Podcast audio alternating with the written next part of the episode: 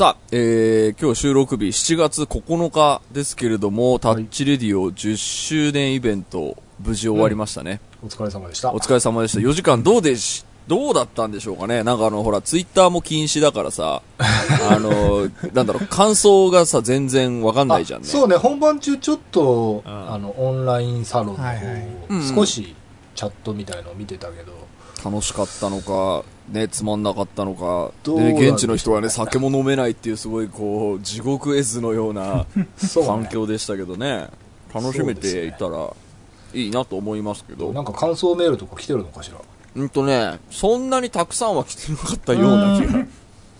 します。なのでね、あの、面白かったら、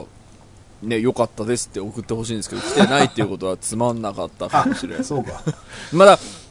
まだ前回と一緒でさ、もうイベント終わったらなんかもうさ、うん。なんかやりきったみたいな感じになっててさ、う。うんん。だからもう、なんだ、しあの、ストックが枯れるまで気づかないっていうう、ね危なかったですね。燃え尽き症候群になっていて。どう、どうでしたか？いや、うん、た、た、田淵君すごい、もう、こん、こん、疲労困憊でしたね。なんか。そうなの。もうね、それだけでねすっごい消耗し、まあ、そう。終わった後なんかもう寝込みそうな感じだったよね。うん。あのですね、うん。えっ、と、そう、それだけでちょっと一本話せるぐらいなんですけど、えっと、省略して話しますけど、はい。あのー見てた方になるべくバレなければと思ったんですけど、最後の30分、完全にエネルギーが切れまして、後半の30分に差し掛かったところうん。に、あ、やばい、エネルギー今切れたと思って頭回んなくなっちゃって。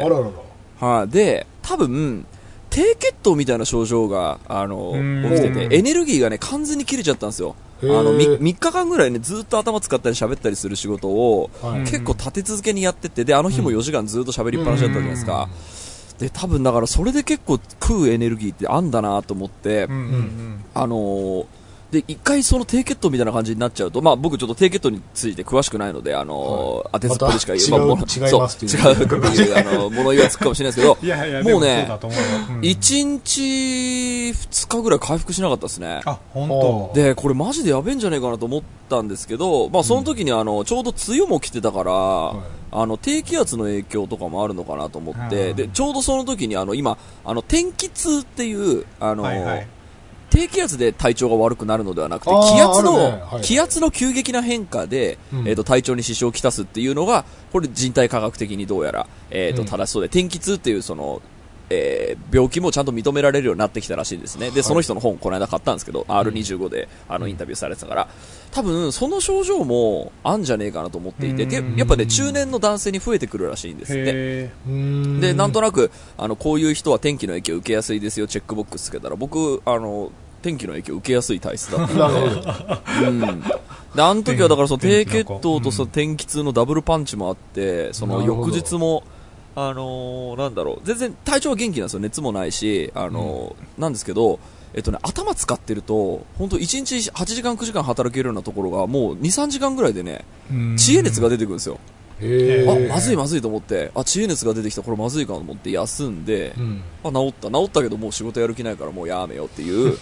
感じのちょっとね、嫌な時期が続きました。とっても心配でした。はそれは心配でしたね。もう今は大丈夫い。大丈夫です。あの、だからうん結局、もうそれでもうめちゃくちゃ飯食って、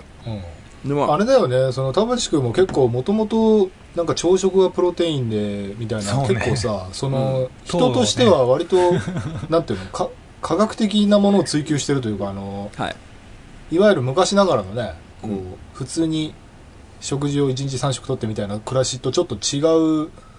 生き方をしてるから、飯はちゃんと食ってるつもりですけどね。あ、本当プロテインも一応炭水化物入ってるやつだから。あ、そうか、そうか。そうそう、一応栄養食なんですよ、僕。朝はね、うん相当健康な飯を食ってると思いますけど。うんただ、その低血糖っていうのはちょっとなんか、あのーちょっと体重増えてきちゃったかもなってちょっという予感があったので、はい。しばらくね、夜しゃぶしゃぶしか食ってなかったんですよ。僕はあの一時期夜、ね。そう、一時期ね、夜しゃぶしゃぶしか食ってない時期がうん。1年間ぐらいあったんですけど、その時はい。驚くほど痩せたんで、なるほど。そう、だから、よし、これはしゃぶしゃぶだと思って、しゃぶしゃぶめっちゃ食ってた時期だったんですよ。まあその、しゃぶしゃぶっていうと語弊があるけど、要はローカーボダイエットでしょ？あのライス食わないやつでしょ？そう。そうそう。だから、あの、野菜と、えっ、と、はい。肉で、だけけでポン酢でつけて食ってみたいない生活をしてたんで、だからそれで、ちょっと血糖がちょっとこう、血糖値があまりよろしくない感じ、ね。エネルギー不足になったのかなと思って、ちょっとうん、あの、年も年だから、ちょっとちゃんと気をつけようと思った。なんか本当にあの、なんだろう、知恵熱出てくるとか、あの、うん。途中でなんか仕事をやる気がなくなってくるっていうの、本当嫌だなと思って。いやだからバランスの取れた食事と適度な運動とみたいなもうやっぱり言われてるやつが多分ね一番いいんだと思うよ。本当に。だからカレーに合わせて、ちゃんとその自分のあの生活をアップデートしていこうってちょっと思いました。そうね。だこれがもしその、なんだろう、もうちょっとでも働いたら知恵熱が出るっていうのが続くんだったら、うん。もうその仕事の仕方も調整しようって思ってたんですけど、そこはね、普通に1日2日で回復したんで、うんまあ大だ丈夫そのしゃぶしゃぶ全面みたいなことやめて普通に質素な なんか魚と腹八分のライスとかそういう暮らしでいいんじゃないそうなんですよ。僕ね、あの、違うんですよ。昼食わないことが多いんですよ。はいはいあの、最近特に。だから朝プロテイン飲んで、えっと、夜しゃぶしゃぶ食うまで、何も食わないっていうことが結構あるんですよ。はいそれが良くなかったね。だからあの、前、その何、夜、夜はしゃぶしゃぶ食って痩せてた時期は、昼はなんかラーメンとか食ってたんですよ。多分。だから、その時は多分、多分健康的に飯は食ってたと思うんですけど、なんか最近は確かに、そういえば、朝プロテイン飲んで夜しゃぶしゃぶ食って、他、まあ夜飲んでるけど、それぐらいしかしてなかったなと思って、だからそういうのちょっとやめようと思った。そうね。また一つ賢くなったよ、本当に。ちょっとこれから俺天気痛の勉強するから、低気圧とうまく付き合えるようになってくる。ああなるほど。ちょっとこれまた教えてよ最近はもうとにかくもう自分の人生をアップデートしていくために、最近さ、もう、うん。あのー社長とかがさ、もう新 R25 が今、ブレインスリープってあの、寝具のメーカーと組んでプロモーションやってるから、はいあのーまあ、僕その枕持ってるんですけど、うん。あの、その枕がいいよっていう、えーっと、まあ、えっと、インタビューをいっぱいやってるんですけど、はい。その社長とかが出てくるたびに、うん。もう社長はもうみんなもう睡眠が大事だって言ってるんですよ。まあ多分そういう企画なんでしょうけど、はい。もうだからね、酒をやめて、あのーね。もうとにかく寝るのだっていう人が結構いるらしくて、うんうんうん。なんか俺たちってそうなっていくのかな、年取ると。まあ単純に睡眠が不足し始めるとやっぱりうん。暮らしが結構破綻してくるっていうのがあるそうそう。と思うんだよね良くないなと思って。だからアル中でない限りはまあなんとなくそっちに行くんじゃないかな。もちろんと時々飲んでみたいなことになるんだろうけど、毎晩飲んでみたいのはやめる。やめてくんのかな。としろさんはだからね、前も言ってたけど、飲まなくなってきたんだもんね。そうね。まず飲み会とかが、うん。あとはその飲みに行こうぜっていう誘いをすることもされることもほぼなくなってきたので、そうな。っていうのが大きいかな。で、家でも飲まないってこと？家ではだからもう仕事終わって映画見るときとかもうそれも割とバカ映画とかアクション映画とかの時は飲むけどなんか普通にちょっとこれ一本み真面目に見たいなっていう時は飲まないね、あ、そうなんだ。うん。じゃあやっぱその昔よりかは飲酒量減ったってことね。減ったんじゃないかな。だって、その結構田淵君とかともう頻繁に飲みに行ってた時、うん。あのこれ言っていい話かわかんないけどあのもうハイボールとかバンバン飲んでたじゃんなんか飲んでたよね確かに戦うように飲んでたじゃん田代さんすごい時なんかだってもう7田淵君も時とか8すげえ飲んでたよ時とかまで飲んでたもんね。そううん。すげえ飲んでたけどあの感じではもう飲めないと思うなうん。俺でもね、家にいるようになってからの方がなんか酒の量増えてんじゃねえかなと思う毎日飲んでるから。ででもそれも、あの、もう仕事終わりだと思ってスイッチのように飲んでるんですけど、飲まなければ映画が見れるんですよ。ああそうか飲むから、飲むからガイアの夜明け止まりになっちゃうんですよ。あれマジでもったいないなと思って。まあそれもあるよねやっぱり、毎一日一本映画見たいんですけど、なんか全然なんか俺今年中に1000本行きますよとか言ってたけど、全然全部かなんですね。まあまあこれ、ちょっといろいろ話は脱線しましたけど、はいまあタッチレディオ10周年イベント終わったので、あの皆さんたくさんのご視聴、ご来場ありがとうございました。ありがとうございましたはい、ということで、タッチレディオは、えー今週からも続いていきます。えーはい今週も始めます。はい田代智和と田淵智也のタッチレディオ。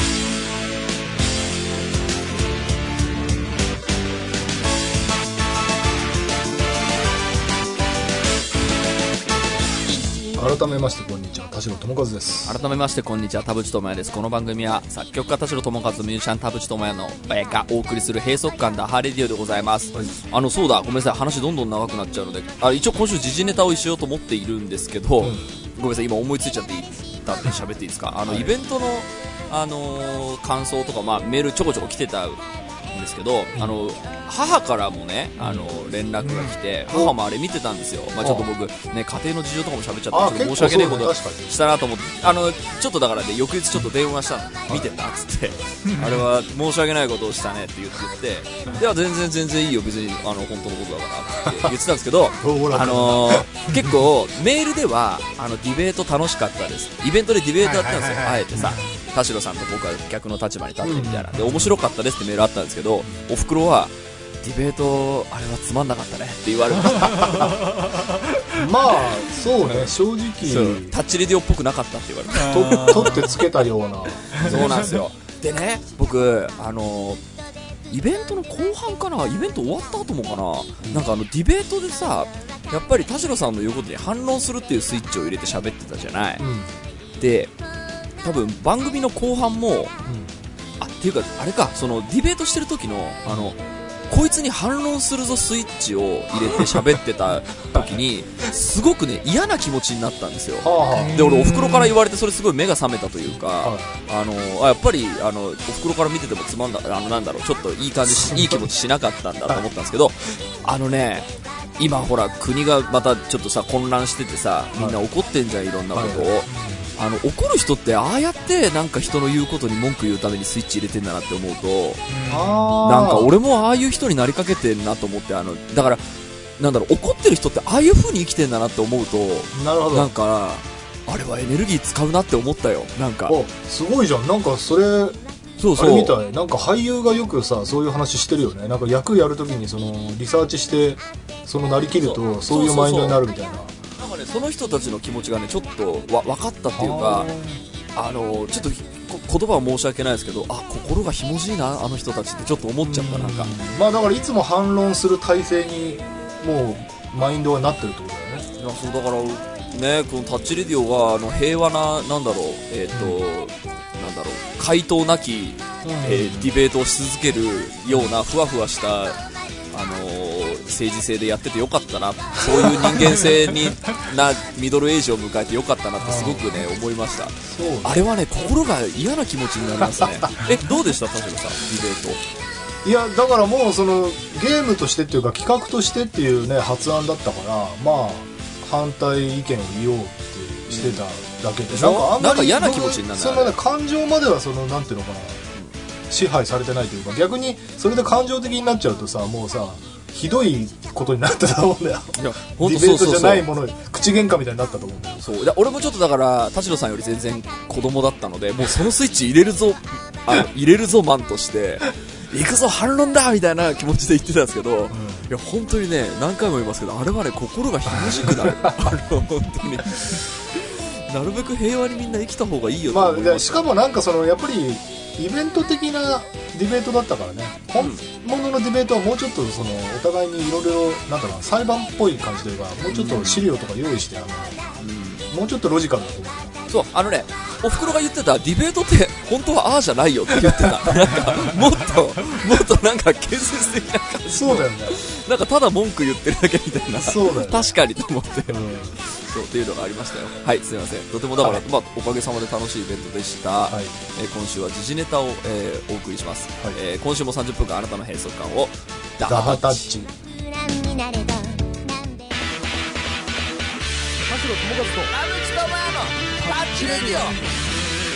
さあ結構冒頭で喋ってしまったので時事ネタさささといければと思いますけど、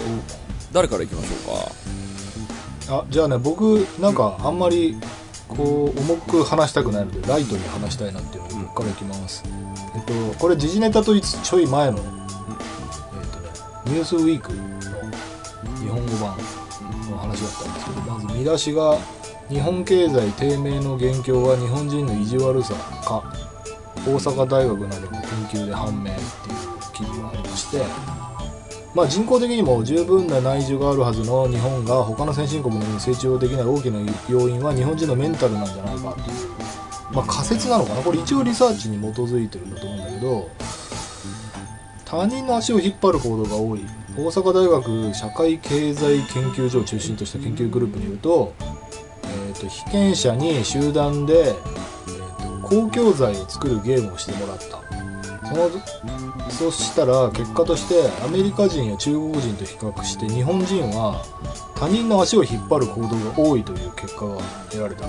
まあこの、まあ、記者のねちょっと市場も入ってるんだと思うんだけど日本では何か新しい技術やビジネスが誕生するたびに声高な批判が寄せられスムーズに事業を展開できないことが多い。その間に他国が一気にノウハウを蓄積し結局は他国にお金を払ってその技術やサービスを利用する結果となる。成功者は基本的に妬まれ、えー、と自分の経験を積極的に他人に語らず成功のロールモデルも共有しにくい。で、えーとまあ、基本的にみんな足を引っ張り合ってるとかっていうまあねそのみんな身に覚えあるんじゃないですかこれみたいな感じなんだけど実際確かにこれ田淵君とかとちょっと時々プライベートとかでも話す人間関係とかにもたまにあるえもうみんなで上を目指していきましょうよみたいなこう建設的なグループ形成よりもグループ内であいつはずるいとかはいはいはいなんかあいつより俺の方が頑張ってるのになんで俺が評価されないのとかなんかすげえめちゃくちゃミニマムなところでうん。争いみたいなことってよくあるなってそうですよ思ねっていてそのなんかそれこそさっきのディベートの話じゃないけどアメリカとかヨーロッパみたいにオープンに言い合いをしてその言い合いの結果そうかお互いにそんなプランがあったのかとかそんな思いがあったのかつってそれを建設的にしていこうぜみたいな議論までたどり着けないのはやっぱり日本人のそのへ意地悪さなんじゃないかこなだからさ日本にそう日本に住んでるとさあの確かにそのなんだ仕事とかのさチームで本当にあのなんだ権力者の人のこう頭がカチコチだとその出たアイディアを全部潰すみたいな、あのそういうのがまうんうん。あよくありますよねみたいな話をた田代さんとよくししたりしてるんですけど、はい。えーとまあ、それは置いといてもあの今の話聞くとそのあ他人新しいものに対して一回抵抗を示すっていう感覚って、まあ、僕自身あんまり否定はできないんですね。うん。あのまあ、そういう時もあるなとは思ったりするんですけど、これって本当に日本だけなんですねこの記事を読むと。まあ、だけというかそうこの研究結果見ると、ん。アメリカや中国よりも日本の方がうん足を引っ張りがちっていう。そうこれだからすごい そっちが僕すごく意外というかなるほどと思って。あだからそこアメリカと中国って経済成長早いんだって思うんですけどその新しいものをもうオッケーオッケーみたいな感じでこうみんなでこう盛り上げていくっていうのはうん。あの薄々感づいてはいましたけど本当にそうなんですね。本当に日本だけなんですねこの。そうね、まあ、日本だけっていうか、まあ、世界中をチェックしてるわけではないだろうけどその実際まあ体感的なものともこう合致するなっていうところでその、まあ、多分どんどん成長していくその文化っていうのはおそらくライバルというか誰かがすごいものをバーンってこうやった時にイノベーションを起こした時に、わあいつすげえな俺も負けてられるかって言ってより上を目指すっていう文化が多分こう成長していくコミュニティだと思うんだけど、その日本の場合確かにそのグループ内じゃなくても同業者とかで誰かがすごいことやった時に、あいつ今だけだよとかさなんかその、あいつなんかやってるけど裏じゃなんかあいつクズだぜとか、なんかそういうことじゃなくて同じ分野でより上行けばいいじゃんっていう議論よりもなんかそのディスりの方が多い気はする。ますね。なんかこう体感的にね。そうかもうダメか日本は。いやだからそのなんで日本人そんな意地悪なのかなっていうそもそもそのコミュニティ内での足の引っ張り合いっていうその世界の狭さってだってグローバル化って言われてからもだいぶ経つのにそうね。まだみんな世界を見てないっていうかそのグループ内ばっかり見てんのか、まあなんか他の話でもねジェンダーギャップっていうのがいまだにやっぱ日本はこうランクが低いそうなさ。よね。かなり低い方だよね。低いって言われる。だから変わってないってことはね変われないままずっと来ちゃっているってことなんですね。うん。これはだからそのなんだえっ、となんだウサギとカメみたいな話で先に経済成長してしまった国だからちょっとお高く止まっちゃってね俺たちはこう世界を盛り上げてきたんだぜっていうこう えーとお偉い人たちがこう支配するっていうのがこう脈々とこう受け継がれてきているから、えー、とこういうなんだろう縦社会みたいなのがなんだろう構造上ずっと続いていてきっと今後もそれ続くじゃろうっていうかことなのかなそのだってそのどう会社なんだろうね、会社ってだってうん。さ、その上司に気に入られた人が出世するわけじゃん。はってなるとということは上司のマインドに合致した人が出世するわけでそうなると結局同じことになるよね。い繰り返しですだからそう先輩にいじめられたから、えー、といじめられたのが嫌だった俺は先輩になったらいじめないようにしようっていう人って結構少ないじゃないですか。まああとだから脱サラとかその独立とかしてっちゃうよね。そうそうそうみんなだから会社に合わない人はしていくよね。だから会社の構造ってなんか、ねあ僕は日本しか知らないからあれですけど、なんか本当なんか嫌な空気感あるなっていうのはすごく思っています確かに それは経済成長しませんわって思います。だから今さ僕もなんだろう、えー、と人を育てるとかさマネジメント論とかちょこちょこ本読んだりしてるけどやっぱりその例えばじゃあ部下の人がさ使えないから、ん。えー、と叩いてよしじゃなくて部下が、えー、と伸びしろがあるところを振って、えー、とそこで自分で成長させるっていうのが正しいその、えー、と教育なのだみたいなうんのってもう、あのーなんだろう結構もうちゃんとはっきりしたあの理論としてその確立されつつある。でそれの目的は何かっていうと企業全体の利益じゃないですか、そう。なんだけどその部下の人をこいつは使えないから叩いてよしとか俺みたいになれっていうその、えー、とちょっと嫌な背中の見せ方でこう間接的なパワハラみたいな構造になるみたいなのって企業の利益にならないじゃないですか。そうなんそう。そうなってだから要はそれ経済成長しませんよねっていうこと。しないしだからそうあとねそのグループ内での足の引っ張りって要はグループが解散しないことを前提としてるんだよね。そうそうそううそうそう。つまりその学校学生乗りというか会社が潰れないと 舐めてるからその自分のポジションを守るためだけにああの売り上げを落としてでも人の足を引っ張ろうみたいなのがあるんだけどでもその世界はさそのもうもうちょっとなんて言ったらもう野生の王国なわけでさ、うん。そういうふうに内輪もめしてる間にそのそれこそガファみたいな人たちがさもう全部の利権を持ってっちゃって日本はそれにソフトウェアだけ供給してるっていうポジションになっちゃったわけじゃない実際に。うんうんあのでそれは多分俺まだ今別に大丈夫だし多分俺が定年するまで大丈夫だしと思ってるからうん。外国と戦ってなかったと思うんだよね。そうな。でもこれからは多分本当にこのまま売り上げ落ちてったらうちの会社潰れますけどって多分これからなってくるから。いや本当ですよね。ちょっと限界が近いですよね、うん、その時にそのう内輪もめで足の引っ張り合いしてたら本当に終わるだけなので、だってやっぱ音楽業界ってさこの後また CD も売れなくなってくるからさ、音楽ビジネスって次の投稿に行かないといけないんだけどさ、やっぱりその CD を売るぞオリコンランキング上を狙うぞビジネスって結構どのレベルもやってるじゃない？やってる。あのどう見ても泥船なのに誰も降りようとしないっていうのって そうね。もうここれはだから末路が見えちゃってるじゃないですか。そうなのいやだからねもちろん結果論としてオリコンでも何でもランキングがさ低いよりは上位の方がねいいいいし嬉しいしまあそのなんていうの目立つそれだけでプロモーションになるとかっていう。ロジ結果論としてはそうなんだけだからどあれがさそのじゃああの普通にね今後10年20年以内にまあもっとひどいことになるでしょうから、うん。あの終わっていくじゃないですか、うん。っていうところに関して特にその方向転換もし,、えっとしようとしてないみたいな、まあ、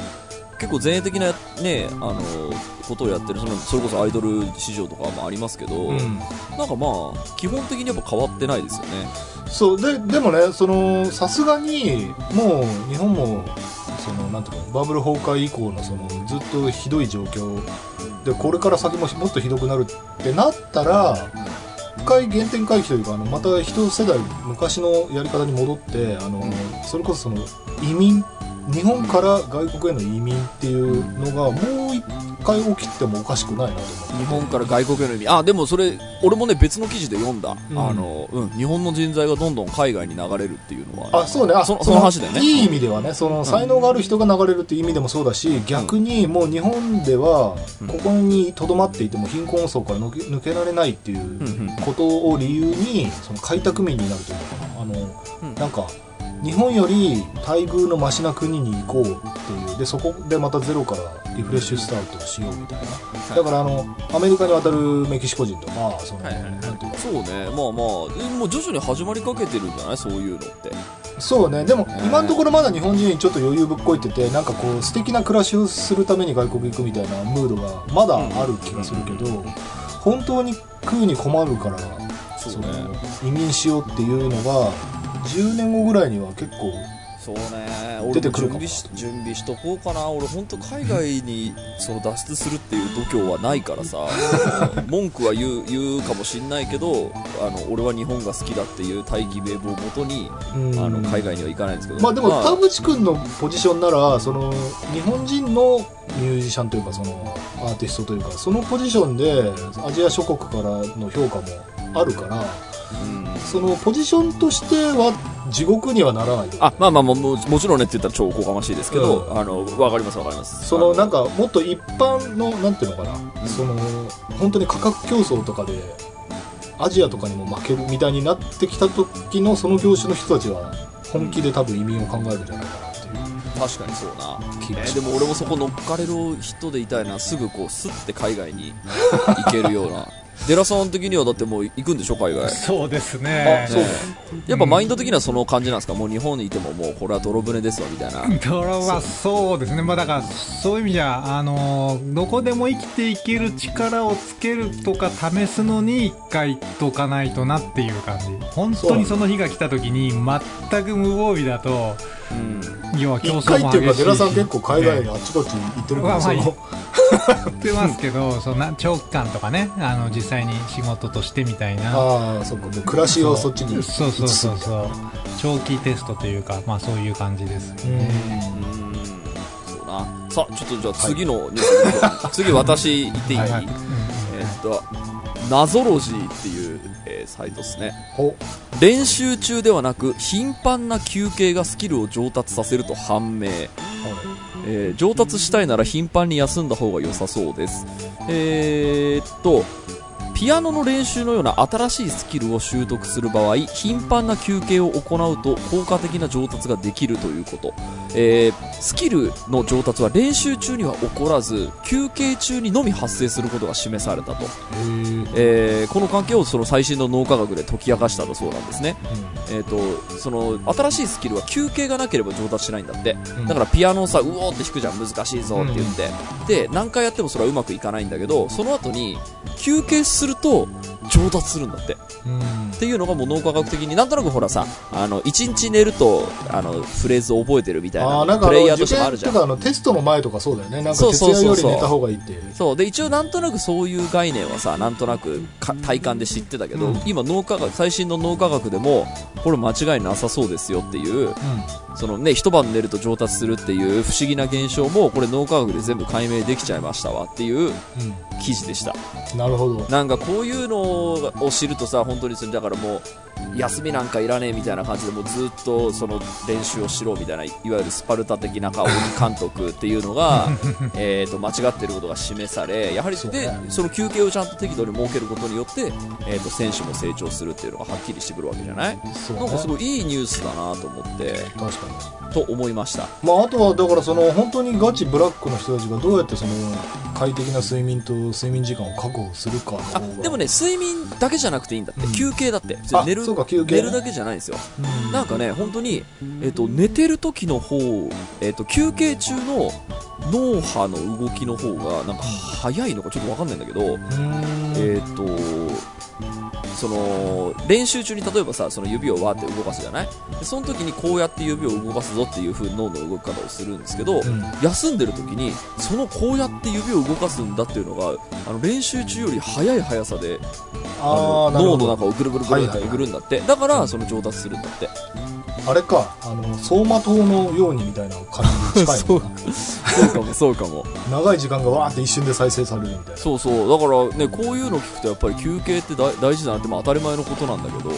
そうだね。思ってきたのですげえいいなと思いました。そうね。確かに休憩ってあの単にトイレ行くとかそれだけじゃなくてやっぱ大事だよね。集中力もなんか2時間ぐらいしか持たないって話あるしね。そうそうそうそう。だからもうその根性論的なぶっ続けの練習よりかはその適度に休憩を取った大きな効果を生む生みそうですっていうのがもううん。脳科学研究でもはっきりし始めてきた。まあ元からなんとなくそうじゃないかって言われてたんだけど。そうだね。うん、なんかそういうのが。なんかこういうさ僕日本史とかだと、うん。例えばさ鎌倉幕府は実は19 1192年じゃありませんでしたって言われた時にさ、うん。あのそれを共通言語に生きてきたミドルエイジの俺たちはえーっと困るみたいなのも正直実はあったんですね。実は聖徳太子いませんそう聖徳太子はいませんとか言われてもいや俺たちはその聖徳太子がいろんな人の声を聞けるっていうその、えっとイメージで今までいろんな人と あの共通見解を作ってきたんですよっていうのになって歴史が書き換わるのってすごいあの嫌だなと思ってたんですけどこういうさやっぱ新しい事実が出てくるとあのなんだろう世の中的にいいことになるっていうのも多分歴史学者の人もやっぱ思ってるんだなって思うとうん。その歴史学者の人が躍起になってさとかあの恐竜学者の人がさ実はティラノサウルスはこんな肌の色でしたみたいなさ その昔の、あのー俺たちが図鑑で見てた絵がひっくり返るみたいなのもさ、はい。はいはい多分その学者の人たちはそれ判明した時にさ超脳汁出てると思うんですよ。うん。うわー嘘だろ。鎌倉幕府って1185年かもしれない。うわーっていうそう。ねあとやっぱりそのこんなことが判明したから伝えなければっていう使命感もそうそう。きっとあるよね。だからさその人たちがさもう本当危機として脳汁、えー溢れ出すままにさその1185年ですっていう鎌倉幕府はこうですっていうのをさ危機として発表してるからそれに対してさなんか俺が俺が覚えてたその鎌倉幕府の1192年っていうこの共通知識はどこへ行くの？みたいな。もうすごい浅ましかったなと思ってすごく反省していますそうね。まあ知識をアップデートしていきましょう。そう知識を。そう知識をねアップデートししたっていうとこれ僕ねいつか言いたいと思ってたんですけど僕タッチレディオの昔どっかでインフルエンザワクチンがはあんまり効かないっていうことをはい。言った回があって、はい。でその時って僕ワクチンの仕組みがよく分かってなかったんだなと思って今回そのコロナワクワクチンにうんが出てきたことで、ん。は初めて多分今まで以上にそのワクチンの仕組みとかを勉強した時にもともとインフルエンザのワクチンって40%から60%だそうなんですね。効く効かないみたいなのってだから打ってもかかりますよっていうはい。そのなんかもともとそのワクチンで100%を防ぐもんじゃねえですわっていうのがこれは今回のね、メッセンジャー RNA ワクチンってそのコロナワクチンでも言われてるけど、うん。で今回のコロナワクチンがね日本で承認されてるファイザーとモデルナに関しては934%だとその防ぐ、うん。これすごいここんなワクチン今まで見たことないですよみたいな、うん。すごいものができているっていうニュースを聞いてあそっか93%も防ぐワクチンって超すげえんだと思ってうん。あのインフルエンザワクチンのその効き率みたいなのを調べたときになんかあの時にインフルエンザワクチンって効かねえらしいっすよとかってこう偉そうに言ってた俺マジ浅ましいなと思ってすごく反省したのをどっかで謝りたいなと思ってたんで今謝っています。なるほどなるほど。はい。以上です。はい。最後は市場でしたけど。はい。私のまあえっ、と時事ネタこれでしたね。だからあのややっぱこう自分が上達していくためにはあの適度に休むとかまあそれこそ毎日コツコツ続けるっていうのってすごい大事なんだな。そうね。だからなんか昔あの寺さんがなんか言ってたなんか1万時間の法則みたいなはいはいはい。なんか話あったけどそれも結局その1万時間継続してその不眠不休でやり続けるんじゃなくてなんかその何時間ってそれを何年っていうユニットでやんないとダメってことだよねそうねそうなのでぜひ参考にしてもらえれば、じゃああと寺さん何か？そうね。時事ネタもう暗い話ばっかりですから なんか最近見たドラマとか。映画とかの話をしたいぐらいなんですけど。映画。うーん。まあでももう今日はねあのー冒頭も長かったし、あのー次回また時事ネタかなんか喋る時のために課題作品みたいな形でいいですか、えーとうん。2人と話したいなみたいな、はい。い、くつか、はい。えー、と1個目はね映画大好きポンポさん、あポンポさん。はい。なんか超話題になってますね、えーあの拡大公開も決まって、い。やただもうもう結構経っちゃってるから公開から。あの、うん。いついつまでやってるか分かりませんけど、うん。割とあのタッチレディオっぽい話があできそうなネタというかあのテーマになってまして、うん。うん。はい、あの映画大好きな青年というかが、えー監督になってみたいな話なんですけど、うん。はテーマを一言で言うと,、えー、と創作者は幸福であっていけないみたいなほう。ん、創作と幸福のこうなんですかねジレンマ的な話なんですね。でそれにまあまあなんでしょうね。あの割とストロングスタイルじゃないですか。む昔ながらというか、そういうまあなんかねそういうことをテーマにした作品はいっぱいあったとは思うんですけど、なんかい今このタイミングでというか逆に言うとなんでしょうね。あのそれこそオリンピックで国のために頑張りますって言言わなきゃいけなかった時代から自分のために頑張りますになって以降どっちかっていうと幸福でありながら創作はできるはずみたいな。創作と幸福は両立しなきゃいけなくないみたいなうんことに対してなんか割とそういうストロングスタイルを改めて突きつけてきてるのでなるほど。まあ2人の意見も聞きつつ。あ私がたちを見ろと。えーそうそうねそう見てはいかがでしょうかという。あのー、マスコさんからもメール来た。これあそうですか。タッチレディオ向きだよって言ってきた同じこと言ってた。そうか。結構、うん、やるか久しぶりに映画会、映画界映画界としてやってもいいかなと、まあでもその一本にするっていうよりはまあ最近見た映画の一本はいはいはいてかまああと映画大好きっていうことで映画ってなんでこんな面白いのかみたいなことで言えばまあ田淵君もねそれこそ、はい。映あ画僕ねそうとして原作は実は読んでたんですよ映画あそうですか。はいはいはい。うんででもなんかそのその話もあの日本放送の吉田アナウンサーからもおすすめされたんで言いましたけど、いやもう原作よりもあのなんだろうよりちょっと考えがいがあるみたいなこと言言ってた言ってたなので見たいなと思っている、はい。うん。でそれがまあ1個ですね、はい。であとは昨日見終わったばっかりなんであれなん。ですけどあのオッドタクシー面白かったああねあれ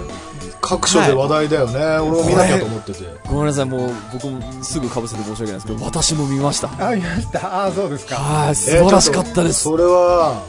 まだ見てないんで。とても面白いですこうオッドタクシーねやっぱ多分モチーフっていうほどではないけど、うん。やっぱその展開がすごく映画的じゃないですか、うん。もっと言えば、まあ、海外ドラマ的なんですけど。そうですね、うん、あの辺がねあの田代さんとかどう見てるのかないやそうだからちょっともう見なきゃなっていうリストにトッはちょっプに入ってます。とねもっと売れてほしいっていうかあのもっといろんな人が見てほしい。で僕もねそんなにアニメ見てるわけではないから全然偉そうなこと言えないけどねその佐久間さんも超おすすめしてたし。そうそうそうそそううやっぱ見たらねあの一気に全部見てしまそうね一気に。もともとうん。もともと12話ぐらいまではあの放送開始の時見てたんですけそうそうそうど僕もね最初見てたんですけど。後からねどんどんその話題が大きくなってきたから見ようと思って。えー田代さん見てほしいな。見ますもちろん。見ます。なめちゃくちゃ。なんか、はい。あのーなんというか、えっ、と、いい感じに、えっ、と、話のスケールが小さくていいんですよね。なんか、でかい話なんですよ。あの、なんだろう、こううまく言えないんですけど、はいはいすごいね、世界がいい感じに狭い感じがすごい、これを、このなんだろう、人間関係構造の中で12話でよくこんな複雑な、なんか組み合わせ、絡み合わせ作ったなと思って、脚本が本当にいやー見事だったし、伏線楽しみ。の張り方もとても面白かったです。楽しみにしてますよ、はい、ぜひ。はい、結構そういう意味じゃそのアニメ外の広がり方とか広げ方というか仕掛けも含めて割と準備もちゃんとしてあって、ね、曲も良かったし要なは。そういやウェルメイドというやつですよね。なんかそうですね。よ。かったです。なるほどとね俺あの形ではい、映画で言うと、ゴジラ対コング見てきたんですよ。あ僕も見ました見ました見ました見そうました。この間あの僕あのワクチンを1回目打ってきたんですね、でワクチン打った時はあのあんまりこうあのいっぱい考える仕事とかやめようと思って、仕事早々に切り上げていや今日はもうな頭空っぽにして映画を見る方が 多分過ごし方としていいと思っ空っぽにはてい。い映画ですそうね空っぽにはいいぞと思ってゴジラ対コング見てきたんですけど、えちなみにデラさんどうでしたあれ？いやあのー何個か言及したいことはあるけど、まあはいそうまあ、バカ映画だなというあーそうね。いい,、うんいい意味でバカ映画だなっていう。ですね。割と笑えるはい感じだったのですごい良かったんですけどなんか俺あのバンバンその街とか壊すんですよ。あの、はいはいはいはゴジラとかね、そのキングコングが壊すんですけども、それ見ながら、こっちはウイルスで大変なんだよって思いながら、なんかその時代に合わせて映画がその表現すべきその超次元的世界って変わるなってちょっと思いました。あなんかあなるほどいあーなるほどなんかもう、その街壊すみたいなのが、いやもちろんそっちの方が大変なんだよ。その街壊れたらそれは大変なんだけど、もうね、こっちはウイルスで大変なんですわって思うと、なんだろう、すごい、ねそう、すごいものを見てるっていう感じがちょっと薄れるっていうあ体験なるほどなが。るほどねだからなんかほらね、あの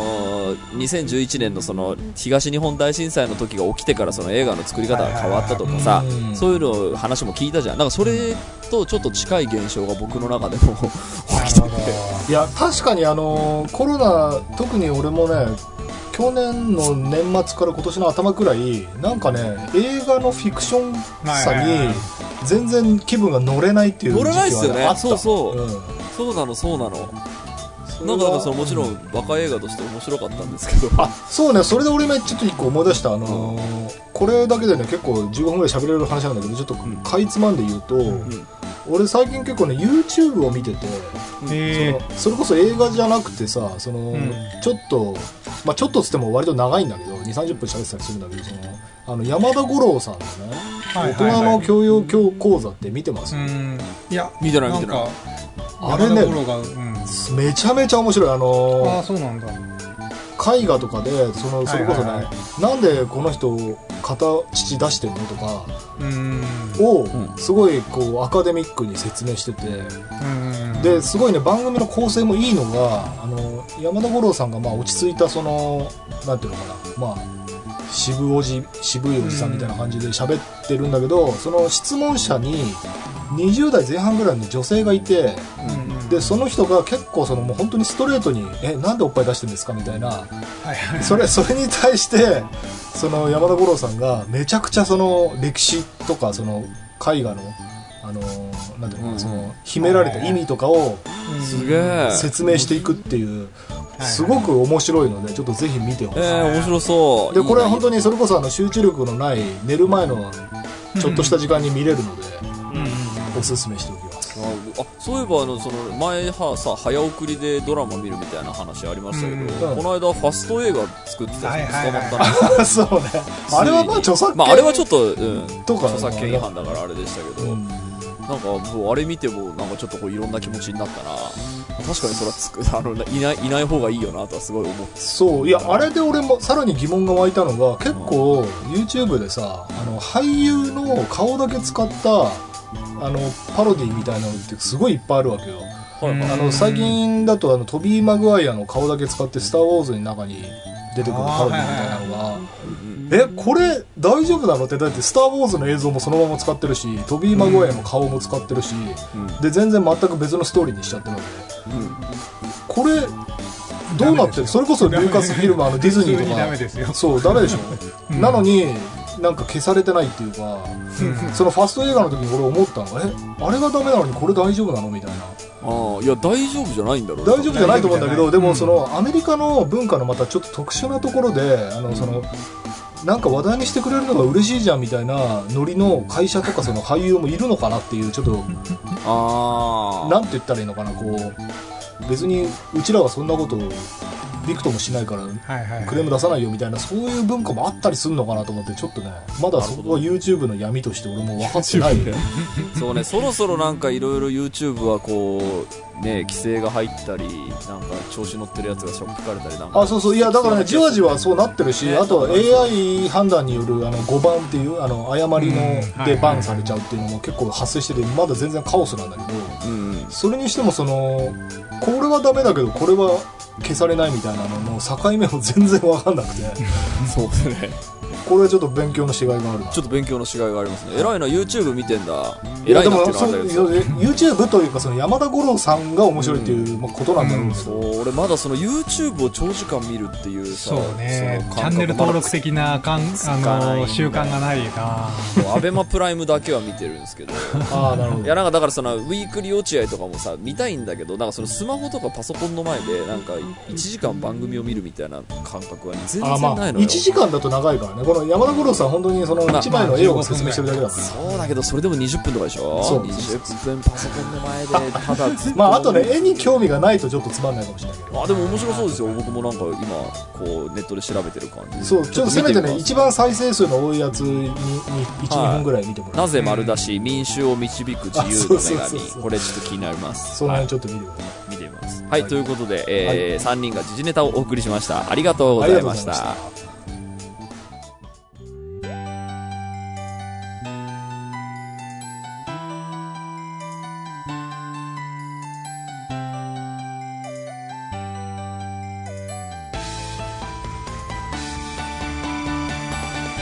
はい、エンディングのお時間でございます。今週もありがとうございました。番組のご意見、ご感想はブログのメールフォームよりお寄せください。タッチ2人に話してもらいたいこと大募集でございます。e メールアドレスはタッチリデオアットマーク Gmail.com、tacchiradio アットマーク Gmail.com、えーオフィシャルツイッターの方もぜひチェックしてください。ということで、はいえーっと、あ、そうだ、ごめんなさい。僕、田代さんから、あの、おすすめされていたコンスタンティンやっと見ました。は